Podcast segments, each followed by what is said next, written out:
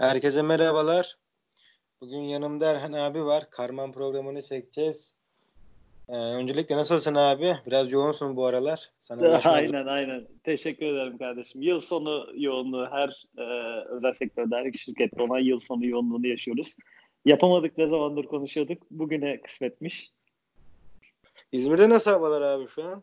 Vallahi havalar güzel fena değil yani mevsime göre bayağı iyi gidiyor ama önümüzdeki hafta bayağı soğuk olacakmış. Bir de buranın yağmurları meşhurdur böyle bizim çocukluğumuzda falan bir kapattı mı 15-20 gün açmazdı ama bir ay açmazdı. Ee, geçen hafta onun gibi böyle 3-4 gün bir arka arkaya yağdı. Önümüzdeki hafta da biraz kapalıymış da bakalım soğuklar geliyor. Artık kışta kışlığını yapsın ya. Geldik yani ocağa geldik. Evet İstanbul'da da yani geçen seneki gibi bir kış olmadı. Yani soğuk ama kış soğuğu değil. Neyse abi geçen hafta yani bu hafta sonu Galatasaray Göztepe'ye geldi. Ee, ben ilk Galatasaray Göztepe maçından sonra bir senle Gençler Birliği hakkında da konuşmak istiyorum.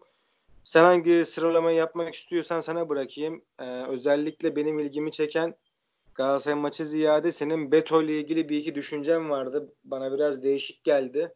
Onu da merak ediyorum. Sana bırakayım abi sözü. Sen başla. Şöyle ge- Gençler Birliği maçından başlayalım. Ee, İlhan, İlhan Hoca'nın gelişinden sonra şimdi takımda bir çıkış var, bir imelenme var. Bunu herkes gördü. Ve biz kolay bir fikstürle başladık aslında nispeten yani işte içinde Antalya'nın olduğu, Denizli'nin olduğu, Rize'nin olduğu bir fikstürle başladık. O fikstürde kötü başladık. Sonrasında herkes zorlu fikstürden korkarken İlhan Hoca'nın gelişiyle beraber biz zorlu fikstürde Trabzon deplasmanı işte İlhan Hoca yoktu o maçta ama Trabzon deplasmanı, Alanya deplasmanı, Ankara deplasmanı galibiyetleri, içeride Fenerbahçe Malatyaspor beraberlikleri e, hani herkesin 3-5 puan alırız dediği fikstürden biz 11-12 puanla çıktık. Ee, bunun rahatlığının olacağını hep biz düşünüyorduk. Biz arkadaş gruplarımızla da kendi aramızda konuşurken de bizim çünkü meşhurdur. Her sene bedavadan top oynamadan rakibe verdiğimiz 2-3 maç olur yani ya bu kulübün belki bir dinamiği, belki bir şey, belki yönetimsel, belki sportif direktörün eksikliği ve takımda bir rahatlık oluyor. En büyük korkumuz buydu. Yani takım çıksın oynasın yenilsin hiç problem değil. Futbolu gençler bile taş gibi takım bu arada. Yani bu hafta da gördük Sivas maçında geri dönüşlerinde ama gençler bile Göztepe maçını izleyen ve takımları tanımayan biri der ki yani bir herhalde iki veya üç alt lig takımı. Yani oyun olarak o kadar kötü. istek yok. Takımın formsuzluğuna ek olarak İlhan Hoca'nın bana göre fiyasko oyuncu değişiklikleri. Yani e, artık yol kazası diyelim ona. Onun da belki bir rahatlığı oldu. İşte bir hava topu alan takımı ileride tutmaya tak- çalışan Jerome oyundan alması, yürümeye hali olmayan Eren'in oyuna girmesi. Bunun gibi değişiklikler. Gençler Birliği maçında çok üzüldük. Takımın hiçbir şey yapmamasına çok üzüldük. Yediğimiz goller tamamen komedi, amatör takımı yemeyeceği goller. Gaz samanın hatası, betonun hatası vesaire vesaire. Buradan Beto'ya bağlayayım bahsetmiş olduğun konuya. Şimdi Beto geçen sene çok kritik maçlar aldı. Çok kritik maçlar çevirdi. İlk sene biz düşme tehlikesi yaşamadık. Onun için hani rahat bir kalecinin rahat bir performansı vardı. Penaltılar kurtardı vesaire vesaire.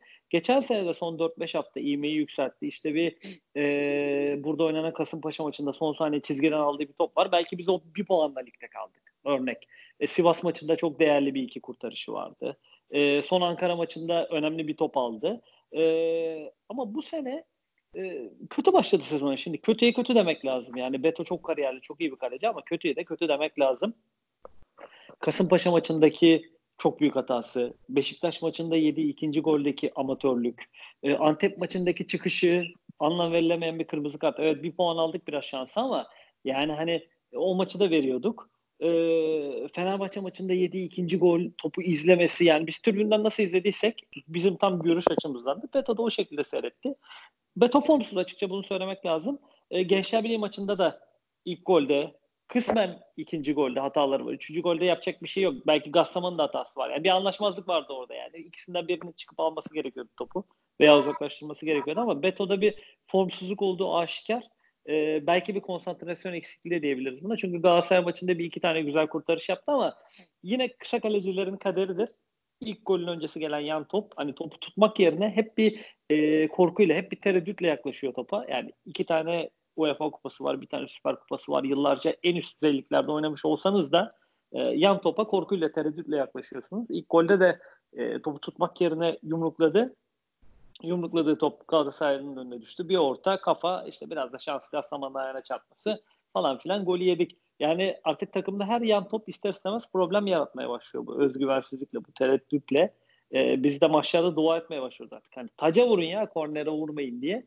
E, Beto ile ilgili söylemek istediklerim bunlar aslında açıkçası. Bu sene çok formsuz geçiriyor bana sorarsak. Yani evet bir iki tane maçta çok kritik kurtarışı var ama e, dört tane beş tane çok ciddi hatası vardı bu sene. E, bunu şeye de bağlamak lazım. E, yedek kalecimiz bizim Göktuğ arkadaşımız, Göktuğ kardeşimiz. Çok genç kendisi 22-23 yaşında ve bizim altyapımızdan çıkma Göztepe'li bir ailenin Göztepe'li bir ferdi. Bizden biri. Yani Avrupa'daki hikayeler vardır işte.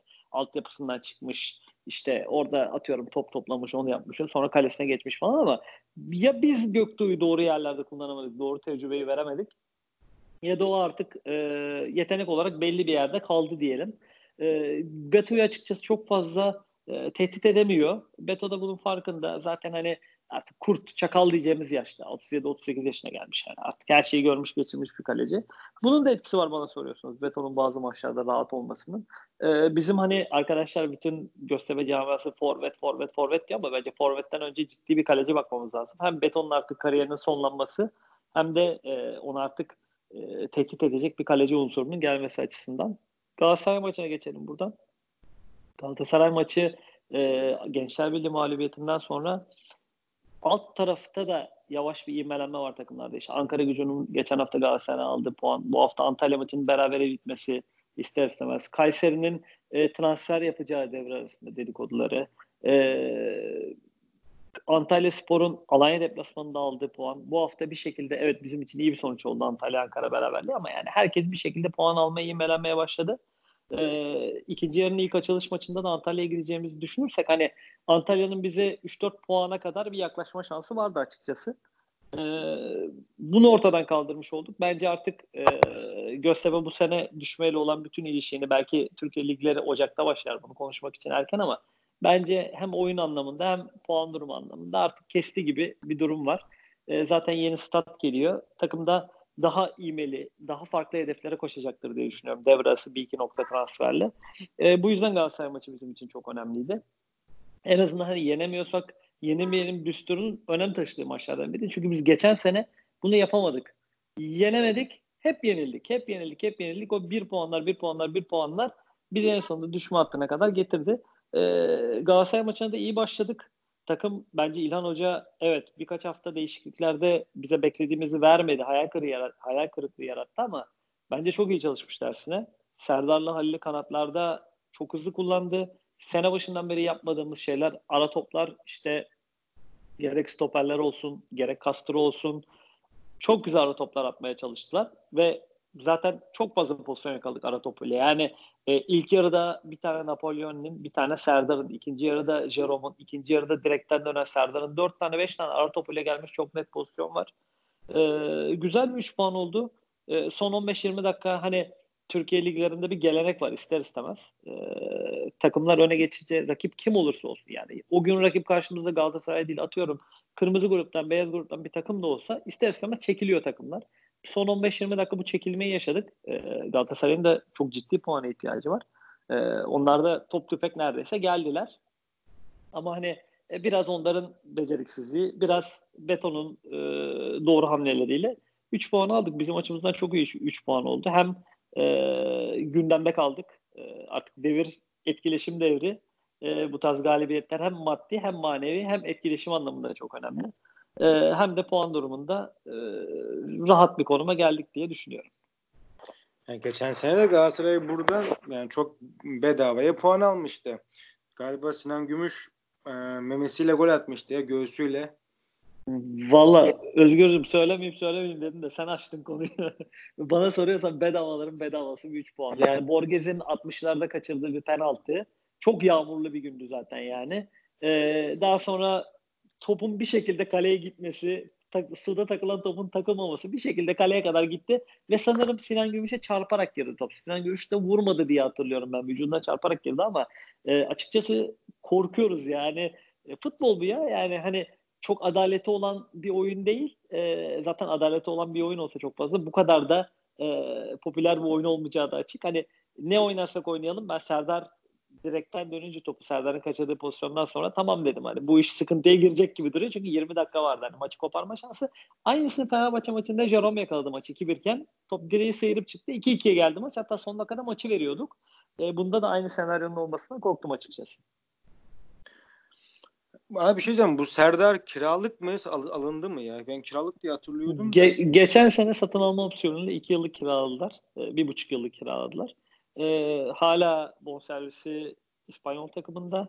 E, ama sanıyorum ki hani e, İlhan Hoca'yla da oyun sistemini de oturttu biraz. Şimdi geçen seneki Serdar bu sene ilk 5 haftaki Serdar'la 6 haftaki Serdar'la şimdiki Serdar arasında çok fark var. Ee, Instagram'ını vesaire böyle paylaşımlarını takip edenler de görüyor. Takıma aidiyeti de var. Ee, yani istiyor, başarılı oluyor, yapamayınca üzülüyor. Röportajlara Göztepe atkısıyla çıkıyor. Hani bunlar çok güzel şeyler. Bunlar bizim taraftarın seveceği şeyler. Hani hem kendini verdi e, hem oyununu geliştirdi. O yüzden e, bence net olarak satın alma opsiyonu kullanılacaktır seneye e, bu devre arasında takımdan gönderilecek adamlar olacaktır. Yani kimler az çok herkesin bildiği isimler ama bir de senden duyayım. Abi. Valla konuşulan isimler herkesin bildiği isimler Eren Derdi yok. Yasin. Ee, bu iki isim üzerinde yoğunlaşıyor herkes. Hatta Yasin geçen gün bir storiesinde Ankara bileti koymuş sanırım. Ankara'ya gitmiş ama tabii transfer görüşmesi midir değil midir bunu bilemeyiz.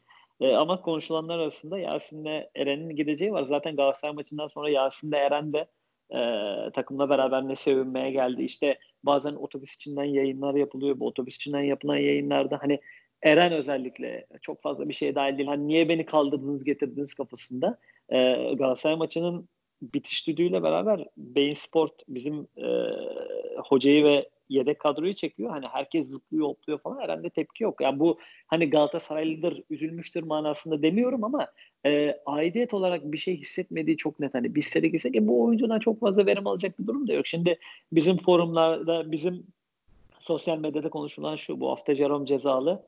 E, herkes diyor ki hani Eren oynayacağına, e, Deniz Kada oynayacağına çıksın. E, Ege var bizim e, alt yaş gruplarından gelen. Ege oynasın sonuçta hani atar atamaz çocuk o ayrı konu ama formayı terleteceği aşikar. E, bizim taraftar hani Eren'e, e, Yasin'e ve kısmen de Deniz'e şu anda bakış açısı bu. Ha, Deniz'le ilgili şöyle bir şey var. Deniz'in karakteriyle ilgili benim şahsi olarak hiçbir sıkıntım yok. Deniz olduğu yere kendini tamamen veren e, zaten hani fiziği, duruşu, koşması yani çocuk elinden geleni yapmaya çalışan bir çocuk ama artık olmuyor. Bizde olmuyor en azından bizdeki miadında olurdu belki. Başka bir takımda başka bir rolde farklı bir şeyler yapabilir. Mesela Antalya'da farklı bir roldeydi.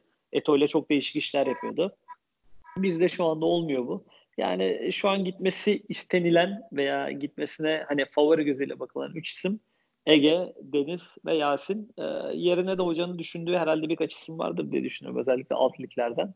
E, Hatay'da Selim var mesela eski öğrencisi ister biz alabilir miyiz? Hatay vermek ister mi? Bunlar farklı konular ama hocanın bir kanat istediğini duydum. Kanat istediğini biliyorum. Yani açık istediğini biliyorum. E, Jerome'un son haftaki performansından sonra herhalde e, forvet önceliğinden kanat önceliğine dönmüş. E, bir de benim şahsi görüşüm var. Ben olsam bir sol bek alırım yani. Berkan da Leo da bu ligin adamı değil. Evet Berkan götürüyor bir şekilde ama yedekleyecek oyuncusu yok. E, Leo çok iyi niyetli ama yani nereye kadar iyi niyetli? Ne yazık ki iyi niyet para kazandırmıyor. iyi niyet puan kazandırmıyor. 2-3 ee, tane transfer gelecektir diye düşünüyorum ya sonuç olarak. Yani İlan Hoca o takımda aşı sağlamak için 2-3 tane nokta transfer yapacaktır. Bir de bizim tarafta talibi olacak oyuncu olacağını da düşünüyorum. Mesela Alparslan çok formda. Ee, şimdi sosyal medyada konuşuluyor Fenerbahçe falan diye. Ben ihtimal vermiyorum Fenerbahçe'ye ama e, illaki Ocak ayında olmasa da sene sonunda Alparslan'ın talipleri çıkacaktır. Ben geçen sene e, Göztepe'den çok eleştirdiğim oyunculardan birisi Borges'ti. Yani Borges'ten ben geldiğinde biraz çok beklentim vardı. Gösterdiği performans geçen sene beni çok yani hayal kırıklığına uğratmıştı. Yani gerçekten iyi bir oyuncu olduğunu yani hem oyunlardan biliyorum hem de kendim izlediğimden biliyorum. Borges'in gitme ihtimali var mı? Şimdi biraz düştü kadrodan. Var mı öyle bir Bu, ihtimal? Borges'in Borges sene başında konuşuldu Borges'in gitme ihtimali ama benim duyduğum bilgiler Tamer Hoca'nın Borges'i kullanmak istediğiydi sene başında.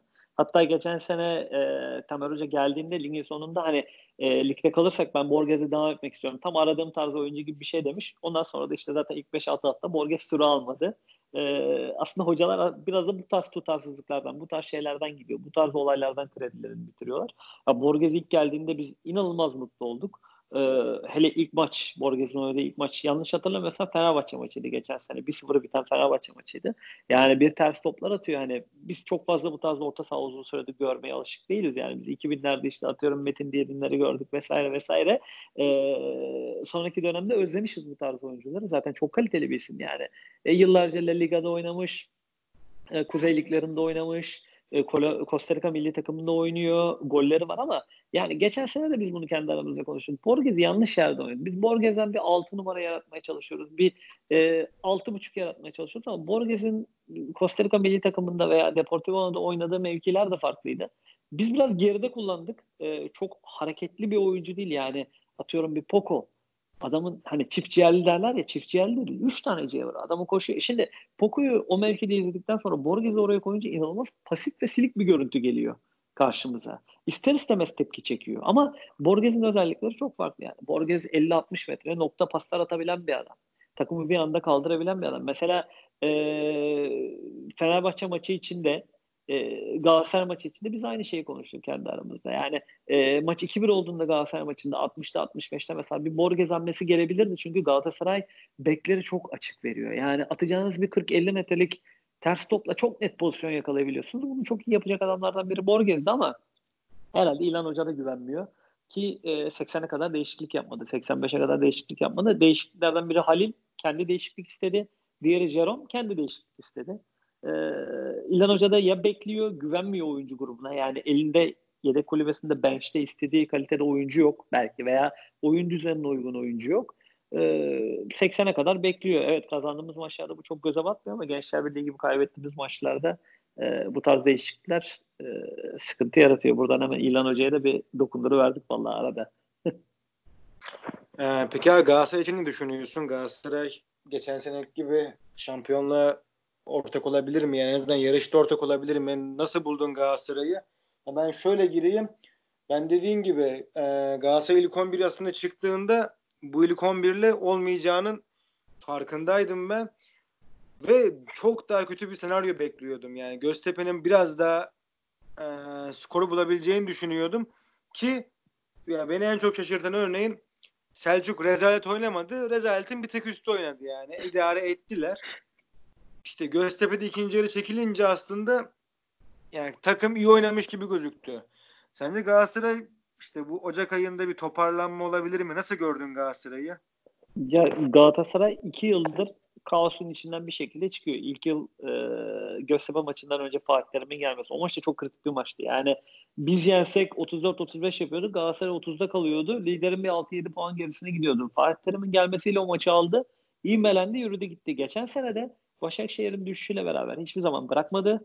Ee, yine şampiyonluğu aldı. Yalnız şöyle bir şey var. Bu sene Galatasaray'a baktığımızda sanki bir geçen seneki Fenerbahçe'nin yaşadığı özgüven sıkıntısını yaşıyor. Ben onu hissediyorum dışarıdan bakan bir göz olarak. Geçen sene de Fenerbahçe bence çok çok kötü veya en azından ilk yarı düşme hattında bitirecek bir Fenerbahçe değildi. Ama işte inanılmaz bir özgüvensizlik. Öne geçse de son dakikada yediği gollerle son 5-6 haftaya kadar düşme hattı veya o sınırda geldi.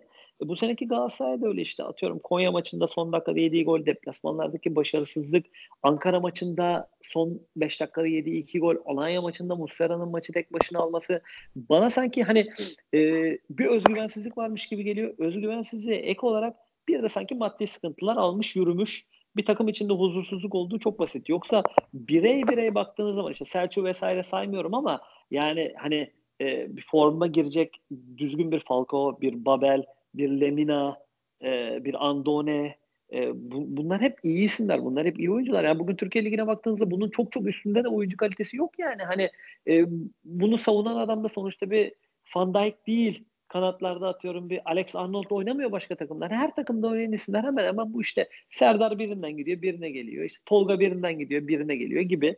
E, şu an Galatasaray için her şey bitti mi?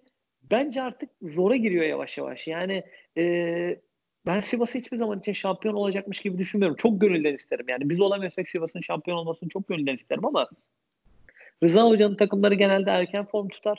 Ligin ikinci yarısında da sıkıntılar yaşamaya başlarlar.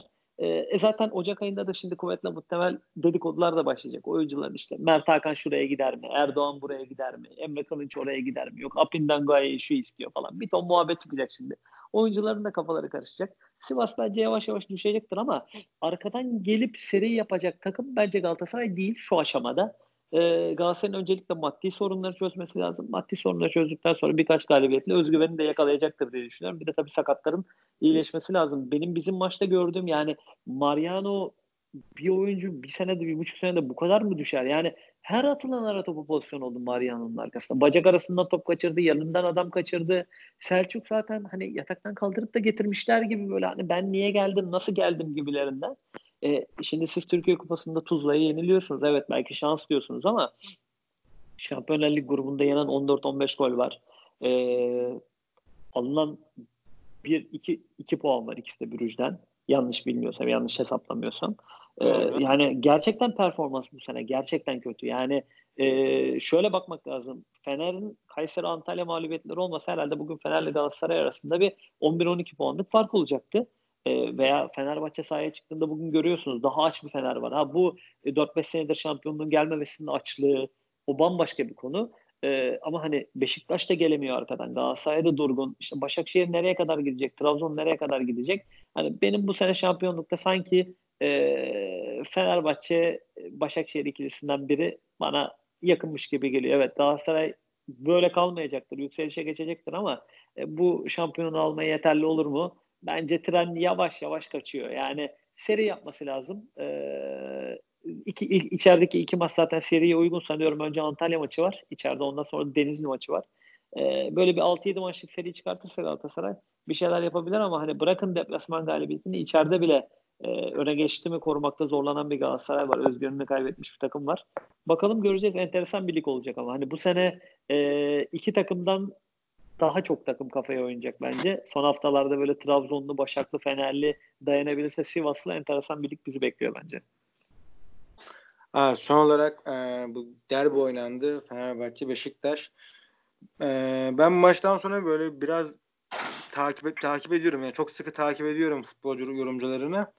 Hakem aşırı konuşuldu.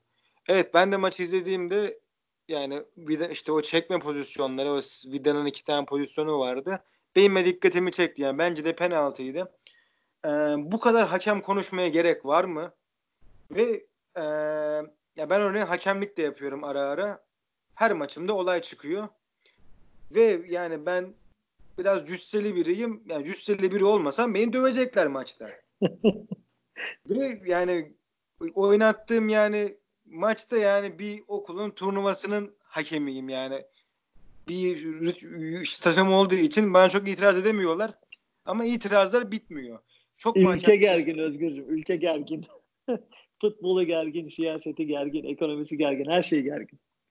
Ha çok mu hakem konuşuyor? Bu Beşiktaş Fenerbahçe maçında bu kadar hakem konuşmaya gerek var mı? Örneğin Burak Yılmaz o golü atsa yani bu kadar konuşulacak mı? Yani Burak konuşacağına işini yapsa daha farklı bir şey olmaz mıydı? Sen ne diyorsun? Ya şey e, şu Galatasaray'ın e, sene sonuna kadar ne yapar ne eder kısmına da bağlayacağım ben bunu. Aslında ikisini birleştirerek söylemek lazım.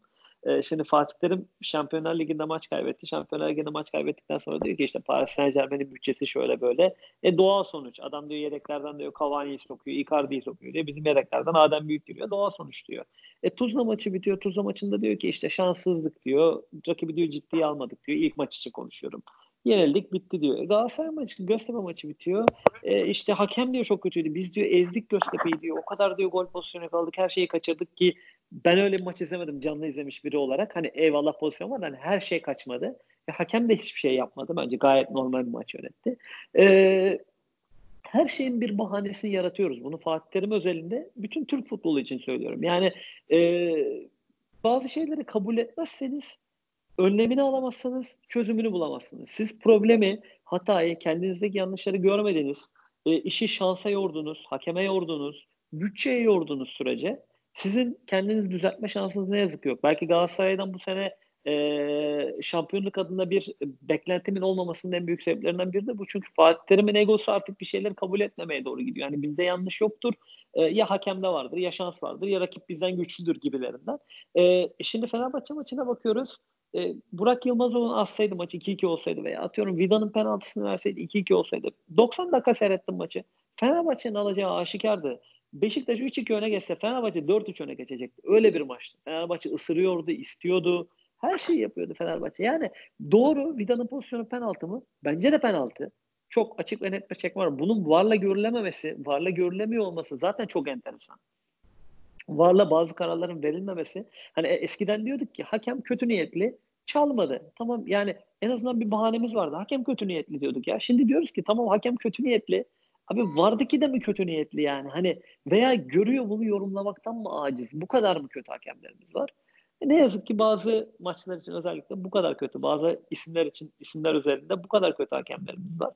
Ee, dediğim gibi hani bugün hakemi bu kadar konuşmak bana çok garip geliyor. İngiltere'de e, hani bizim liglerde maç başına 3 tane 4 tane vara gidiyorlarsa İngiltere'de baya böyle hani çok ciddi bir penaltı pozisyonu falan olması lazım vara gitmeleri için.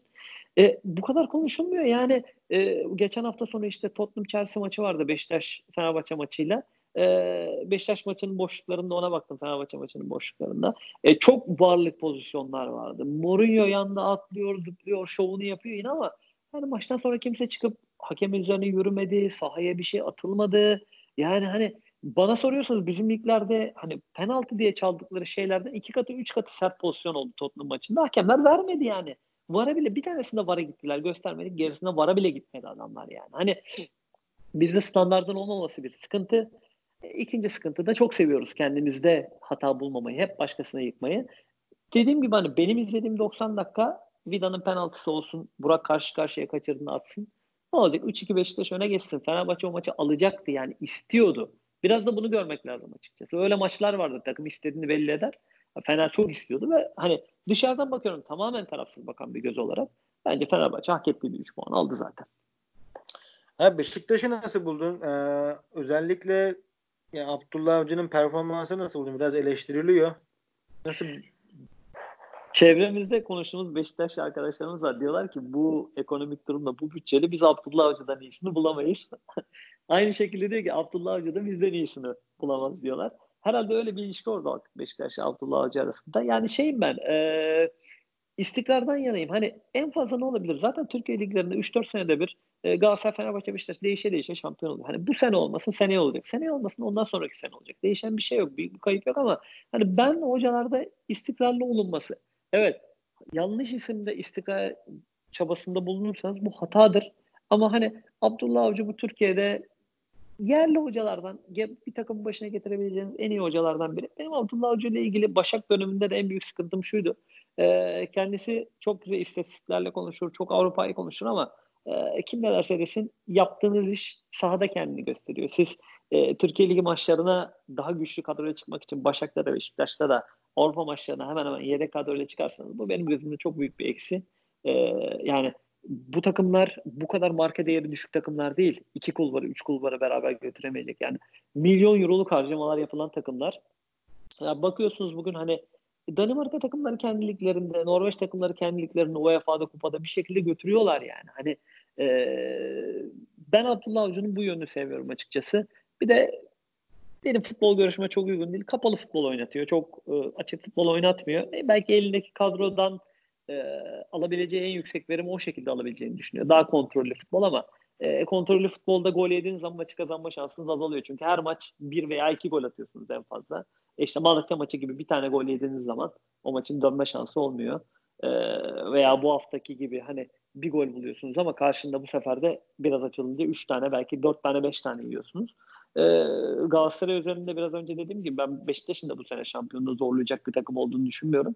E, dördüncü, beşinci sıralarda gidip gelecektir düşüncesindeyim.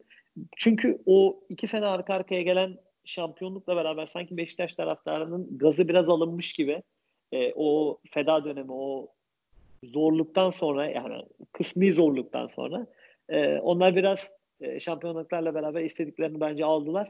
E, en azından bu sene Abdul, Abdullah Hoca ile beraber hani yeni bir düzen, yeni bir sistem, belki yeni bir kadro gelecek, yeni oyuncular gelecek, yeni bir düzen kurulacak.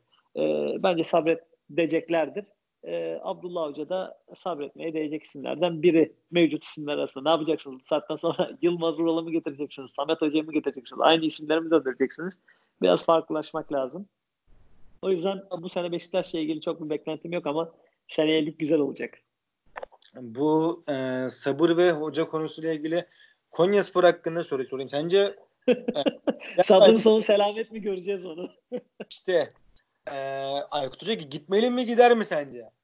Valla bence gitmeli. Yani şöyle bence gitmeli. E, yani sanırım 10. maç oldu galibiyet olamayan ve hani Konya Spor'un oyununa baktığınız zaman da şimdi bir takım sahaya çıkar, oynar, kazanamaz. Ya şanssızlıktır olabilir bu yani. Bir maç olur, iki maç olur, üç maç olur. Ama şimdi siz 10 maçtır galibiyet alamıyorsunuz. Ve hani Konya'nın hep şey bir oyunu var. Böyle çok fazla üretmeyen, çok fazla hani bir şey yapmayan, ver al, ver al. Daha çok böyle bireysel isimlere dayalı ama e, bu sene bireysel isimlerde performansları da düşük, formsuz. Ee, geçen sene işte atıyorum Adis bir şeyler yapmaya çalışıyordu bazı maçlarda. Daha öncelerinde Tra, Abdurrazak Traore bir şeyler yapmaya çalışıyordu. Ee, hep bireysel isimlerle gidiyorlardı. Ama bu sene hani takım formsuz net. E, Aykut Hoca'nın artık bir yerden sonra bence takıma zarar verdiğini fark etmesi lazım. Belki kendisi de fark ediyor ama e, orada farklı bir bağ oldu. Yani Stockholm sendromu gibi bir şey oldu herhalde. E, bırakmıyor, taraftar da bırakmıyor. Herhalde Aykut Hoca da bir yerde bırakacaktır diye düşünüyorum. Çünkü bıraktığında artık çok geç olmuş olabilir. E, Türkiye liglerinde artık eskisi gibi böyle çok net böyle işte 10 puanla 15 puanla düşen takımlar yok. Hani siz 2-3 maç aldığınızda ligde kalırsınız. Bakın bugün Ankara gücü işte inanılmaz bir borçtan bahsediyorlar. Ankara gücü bile Galatasaray deplasmanında, Antalya deplasmanında puanla çıkıyor. Kayseri Fenerbahçe'yi yeniyor. Hani son dakikaya kadar bir şeyleri çabalıyor. E, böyle bir ortamda siz hani bir şeyler yapmazsanız, bu şekilde giderseniz e, bizim geçen sene yaşadığımız problemin aynısını yaşarsınız. Son 5-6 haftaya geldiniz. Aa biz nereye geldik dersiniz. Ya bizim gibi e, mucizevi bir Başakşehir galibiyeti, deplasman galibiyeti alamazsanız da iş işten geçer gider. E, gelecek hocadan ziyade Aykut Hoca gittikten sonra da hani Türk liglerinin klasiğidir. E, hoca değişikliği bir reaksiyon verdirir. E, biz Trabzon deplasmanında Tamer Hoca'yı gönderip gittik. Takım başına hoca olmamasına rağmen takım bir reaksiyon verdi. E, Konya bence düşecek kalitede bir takım değil. Yani tabii ki eski Konya değil yani ilk onları Avrupa'yı zorlayacak kalitede değil ama böyle 13-14'lerde takılacak bir takım ama e, bu şekilde ısrar ederlerse, inat ederlerse iş bence Konya Spor adına kötüye gidiyor ve alt ligin hani oyun anlamında kaosunu, bataklığını hepimiz biliyoruz. Oraya gittik mi çıkmak da kolay değil. Yani Erzurum'u, Ümraniye'si, işte yeni çıkan Keçiörenleri, Altay'ı o kadar çok takım var ki Hatay zaten yürüdü gitti yani. Ee, oraya düştün mü de çıkması kolay değil. Konya gibi şehir takımlarının bence oraya düştüğünde yaşayacağı zorluk e, çok daha fazla olacak. Maddi anlamda da manevi anlamda da. Yani bu zorluk Bursa şu an çok yaşıyor. Hoca yolladılar zaten orada da bir sıkıntı var. Kadro kağıt üzerinde iyi gözüküyor ama istenen oyun ortaya konmuyor. Ha, son ya, şu... ben lafını böyle ya Bursa ile ilgili de iki ufak şey söyleyeyim. Ben hocayı evet. niye gönderdiklerini anlamadım. Yani ilk 3-4 maça resmen 20 yaş 18 yaş ortalamalı gençlerle çıktılar. Ve hani silinen 3 puan olmasa bugün e, çıkma hattı 3-4 puan gerisindeler en fazla ki son iki maçı kaybetmelerine rağmen bana enteresan bir kararmış gibi geldi. Biraz sanki taraftar isteğiyle gönderilmiş gibi geldi. E, hayırlısı olsun onların hakkında. Bursa şahsi olarak sevdiğim bir camia. E, Türk futbolunun çok ihtiyacı olan bir camia. İnşallah çıkarlar. Orada kime favori görüyorsun abi? Ya Hatay yürüdü gitti. Sanmıyorum bu saatten sonra çok büyük bir değişiklik olacağını. Hatay'dan sonrasını Ocak ayı belirler. Erzurumspor için konuşulan 2-3 tane çok ciddi transfer var. Ee, Denizli'de e, iki tane isim konuşuluyor. Bir tanesi Aysati sanırım. Ee, o gelirse bir ya pardon düzeltiyorum. Mehmet Akgüz'ü konuşuyorlar galiba. Mehmet Akgüz gelirse e, bence çok önemli bir transfer olur. Onun gibi 2-3 isim alırlarsa Erzurum e, yürüyüp gidecektir diye düşünüyorum. Çünkü e, alt potaya baktığımda hani Keçiören gücü var potada. Menemen var. Hani bu takımlar kötü takımlar değil. Alt ligden daha bu sene çıkmış takımlar ama götürebilecek takımlar değil. Orada son 5-6 haftaya girdiğinizde kalacak takım sayısı belli. 3-4 olacak işte. Atıyorum Ümraniye'si belki kalacak. Erzurum'u kalacak. Burs Bursa'sı kalacak örnek veriyorum. Ve Hatay yürümüş gitmiş olacak mesela. Ee, bu arada da hani Erzurum'un çok ciddi bir şehir ve e, transfer avantajı olacaktır ama geçen sene yerel seçimler vardı. Hani hem Süper Lig'de hem alt liglerde her takım oyuncu doldurdular Ocak ayında. Bu sene onlar olmayacak yani. Evet Ocak ayı Türk yüklerini belirler ama geçen seneki kadar da çok ciddi kırılmalar olmayacaktır yani. Geçen sene Rize'yi görüyoruz. 11-12 puanda devreye girdi. Bir gayret UEFA'ya gidiyor. Yani bu tarz şeyler bu sene bence çok yaşanmayacak. Ha, son olarak şöyle bir şey soracağım. Ee, Başakşehir iki sene, üç sene önce bir yatırım yaparak İrfan Can'ı almıştı. Ee, Göztepe'de yani ben yönetim olarak başarılı bulduğum bir kulüp. Göztepe'nin de böyle bir yani Serdar buna bir örnek sayılabilir. Böyle İrfan tarzı e, bir oyuncuya e, yatırım yapar mı yani? Bu şöyle açıklayayım. Misal Sivas'taki Emre Kılınç. Çünkü ben Emre'nin e, çok üst düzey bir oyuncu olduğunu düşünmüyorum. E, yani şampiyonluk mücadelesi verebilecek bir takımın as oyuncusu olabileceğini düşünmüyorum. İşte em, e, İrfan da o zamanlar böyle yani olup olmayacağı belli değildi. İşte Emre Kılınç gibi işte o zaman İrfan'a gibi böyle bir oyuncuya yatırım yapma durumu var mı? Şimdi sen Göztepe yönetim tarzı olarak beğenmeyeceğim veriyorsun ama biz biraz gaddarız o konuda. Biz biraz eleştirelim. Biz e, oyuncu eskisi kadar oyuncu bulamıyoruz. Yani böyle şöyle söyleyeyim 1990'larda Ege bölgesinden e, bir oyuncu sivrildiğinde Göztepe kapardı. Artık onu yapamıyoruz. Yapsak da aldığımız oyuncuları ya hoca tercihleri ya şanssızlık ya artık kulübün geleneği olmuş genç oyuncu oynatamıyoruz. Ee, öldürüyoruz ya öyle söyleyeyim. Örnek vereyim mesela Mert Hakan Yandaş Menemen çıkışlı. Ee, hep arkadaş gruplarında kulüp içine yakın olan arkadaşlarla hep konuştuğumuz konular. Mert Hakan, Mert Hakan, Mert Hakan. E bugün Mert Hakan'ın geldiği nokta belli Sivas Spor'da. E, devre arası transfer teklifi alacak. En kötü seneye transfer teklifi alacak. Kaç para mal ettiler, kaça satacaklar? Yani hem bir kazanım olacak hem kulübün özgüvenini kazanması adına çok güzel bir şey. E biz örnek veriyorum alt ligden çıkan o Menemen'in Mert Hakan'la beraber diğer iyi oyuncusu Samet Ali Kaya'yı aldık. Forvet'i. Samet Ali Kaya bugün Adana Demirspor'da. Neden? Çünkü biz aldık. iki tane hazırlık maçında oynattık. Bir tane lig maçında 3 dakika soktuk. Kuba maçında yarım saat oynattık. Aa bu olmuyor bizde dedik. Ve gönderdik. E şimdi bu çocuk Adana Demirspor'da bir şeyler yapmak için çabalıyor. Ne kadar tekrar bu seviyeye gelebilecek? Nasıl kendini gösterecek de biz atıyorum şu kadroda tekrar Samet Ali Kaya'yı alacağız? İmkansıza yakın bir durum. Biraz alıp oynatmak lazım. Emre Kılıç da öyle. Yani dediğin gibi %100 katılıyorum. Çok çok iyi bir oyuncu değil. Ama hani orta sınıf takımlar için oynayabilecek bir oyuncu. E bu adamı nereden buldular getirdiler? Bolu'dan buldular getirdiler. Birazcık alt lig izleyen her insan alt ligde göreceği oyunculardan biri. İşte atıyorum bu seneye bakıyorsa Hatay mesela. Selim örnek hani iyi oyuncu.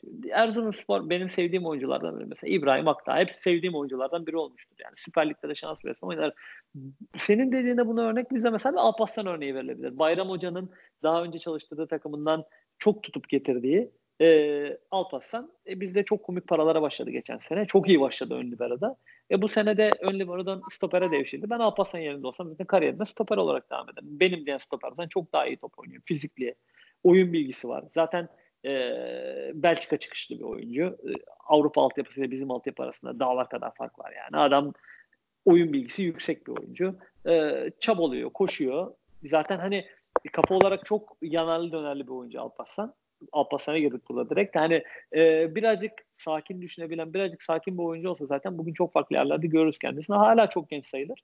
E, o yüzden hani Alparslan bu işte örnek e, İrfan örneğine bir eşdeğer olabilir belki bizde ama tabii Başakşehir gibi hani bizim alıp bu kadar çok oynatıp verebileceğimiz oyuncu mesela Cengiz Ünder örnek yani aldılar, güvendiler, oynattılar ve gönderdiler. Bizim bunları çok fazla yapabileceğimizi sanmıyorum yani. Keşke yapsak. Batuhan'ı aldık mesela Pendik'ten. Ee, evet çok çok üst düzey bir oyuncu değil ama çok gelişme açık bir oyuncu. Ama yok kupa maçları haricinde oynatamıyoruz. Bir Yalçın var işte. Ee, ondan beklenti çok fazla. Bu hafta Galatasaray maçında da oyuna girdi. Oyuna girince 2-3 tane çok güzel çalım var hemen tarafta. Alkışlar alkışlar böyle mutlu olduk ama yani nereye kadar götürecek? Ee, zor. Yani oyuncu bulmak çok kolay ama e, oyuncu oynatmayacaksanız almamak da lazım. E, bugün sabah konuştuğumuz konu yani Mert Hakan, Emre Kılınç, e, Erdoğan bugün Sivas'ın çok önemli üç oyuncusu. Bizde olsaydı ne olurdu dedik. Cevap hiçbir şey olmazdı. Bugün kuvvetle muhtemelen alt ligde olurlardı. E, o yüzden hani oynatabileceksek almak lazım. Yoksa oyuncuyu da mundar etmemek lazım. Çok teşekkür ediyorum abi sana. Rica ediyorum Özgür'cüğüm. Ee, abi bir de son olarak Netflix'ten bir dizi önerisi yapsana. Valla Crown'u bitirdik. Biraz ağır Crown. Ee, ufak e, kızımız var bir buçuk yaşında. Çok fazla izin vermiyor. Ee, böyle bir bölüm bir bölüm üç dört günde bir gidiyoruz. Bitirdik Crown'u. Ee, benim çok hoşuma gitti açıkçası. Böyle tarihi şeyler benim çok ilgimi çekiyor. Ee, ilk iki sezon itibariyle e, farklı bir cast var. E, üçüncü sezon ve dördüncü sezonda farklı bir cast. e, oynayacak. E, genel anlamda çok güzel. Böyle tarihi şeyleri seven arkadaşlar için süper bir öneri. Zaten ödülleri vesaire de var. E, yaşanmış bu olayların gerçekten yaşanmış olduğunu işte atıyorum bir Aberfen faciasının olduğu bir bölüm var işte İngiltere'de 1960'lı yıllarda e, yaşanan bir facia, bir toprak kayması faciası. E, o dönem işte Elizabeth'in yaşadıkları, e, İngiltere'nin yaşadıkları. Yani bunu dizide izleyip daha sonra girip biraz araştırdığın zaman hakikaten insanı vuruyor bu olaylar. Bu olayların gerçek olmuş olması. E, Crown'u tavsiye ederim. E, dün de şeye başladık. E, iki Papa filmine başladık. Bir saatini seyredebildik. Devamını da bu akşam seyredeceğiz inşallah. E, o da çok güzel başladı. Film çok güzel başladı. Biraz Papa ile ilgili araştırma yapıp, Papa Benedik ile ilgili araştırma yapıp e, 2005-2010 arasında e, kilisenin, Vatikan'ın yaşadığı sıkıntıları, işte çocuk e, tacizleri vesaire bu konuları biraz araştırıp filmi izlediğinizde çok farklı şeyler bulabilirsiniz. E, iç hesaplaşma, işte dünya üzerindeki dinlerin durumu, e, insanların dine bakışı, dinden uzaklaşması vesaire bu konular üzerine gerçekten diyalog ağırlıklı çok güzel bir film olmuş. E, ilk bir saat itibariyle bu filmi de tavsiye ediyorum. Bakalım devamı nasıl olacak. Abi Witcher'a baktın mı hiç? Ya Witcher'a baktım ama e, şimdi Witcher'ın herkes diyor ya kitabını okuyun, oyununu oynayın, dizisini izleyin diye. E, evet kitabını okuyan ve oyununu oynayanlar için başı e, belki daha anlaşılır. Karakterler her şey daha anlaşılır ama e, ben örnek veriyorum eşim kitabını da okumadı, oyununu da oynamadı. Ben kitabını okumadım, oyununu oynadım sadece. Ee, eşim mesela ilk bir yarım saat 40 dakikayı anlamakta çok zorlandı. Çünkü çok fazla isim dönüyor, çok fazla büyü ismi var, çok fazla e, işte o fantezi dünyasının getirdiği isimler var. Hani o açıdan biraz e, hiç izlemeyeni, hiç Witcher dünyasına aşina olmayanı çok içine çekebilecek bana soruyorsanız bir yapım olmamış ama yani oyununu oynayanlar için kendi adıma konuşayım. Yani oyunda ne gördüysem birebir dizide de aynısı aynı ortam yapılmış. O puslu hava, karakterler, yani karakter benzerliklerinden bahsetmiyorum. Fiziksel benzerliklerden bahsetmiyorum ama hani olay örgüsü falan çok güzel. Ya bu fantezi yapımlar çok güzel. Zaten çok iyi para dökülmüş. Sanırım önümüzdeki ay ikinci sezon çekimlerine de başlıyorlarmış. Puanlar muanlar da yüksek. Hani Netflix'in en yüksek puanlı yapımı olmuş dizi anlamında. Yani ben de e, eşiniz gibiyim hiç hiç izlemeyen yani hiç kitap, film oyununu da oynamadım kitabını da okumadım ama yani oyuncu kalitesinden dolayı oyuncu kalitesinden dolayı bir hoşuma gitti.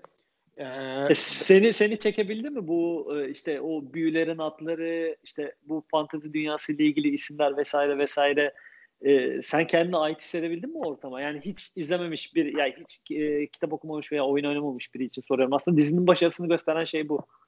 Yani şöyle bir şey ben e, bu içinde geçen karakterlerin hiçbirine yabancı değilim yani yabancı değil gibi bir durumum yok.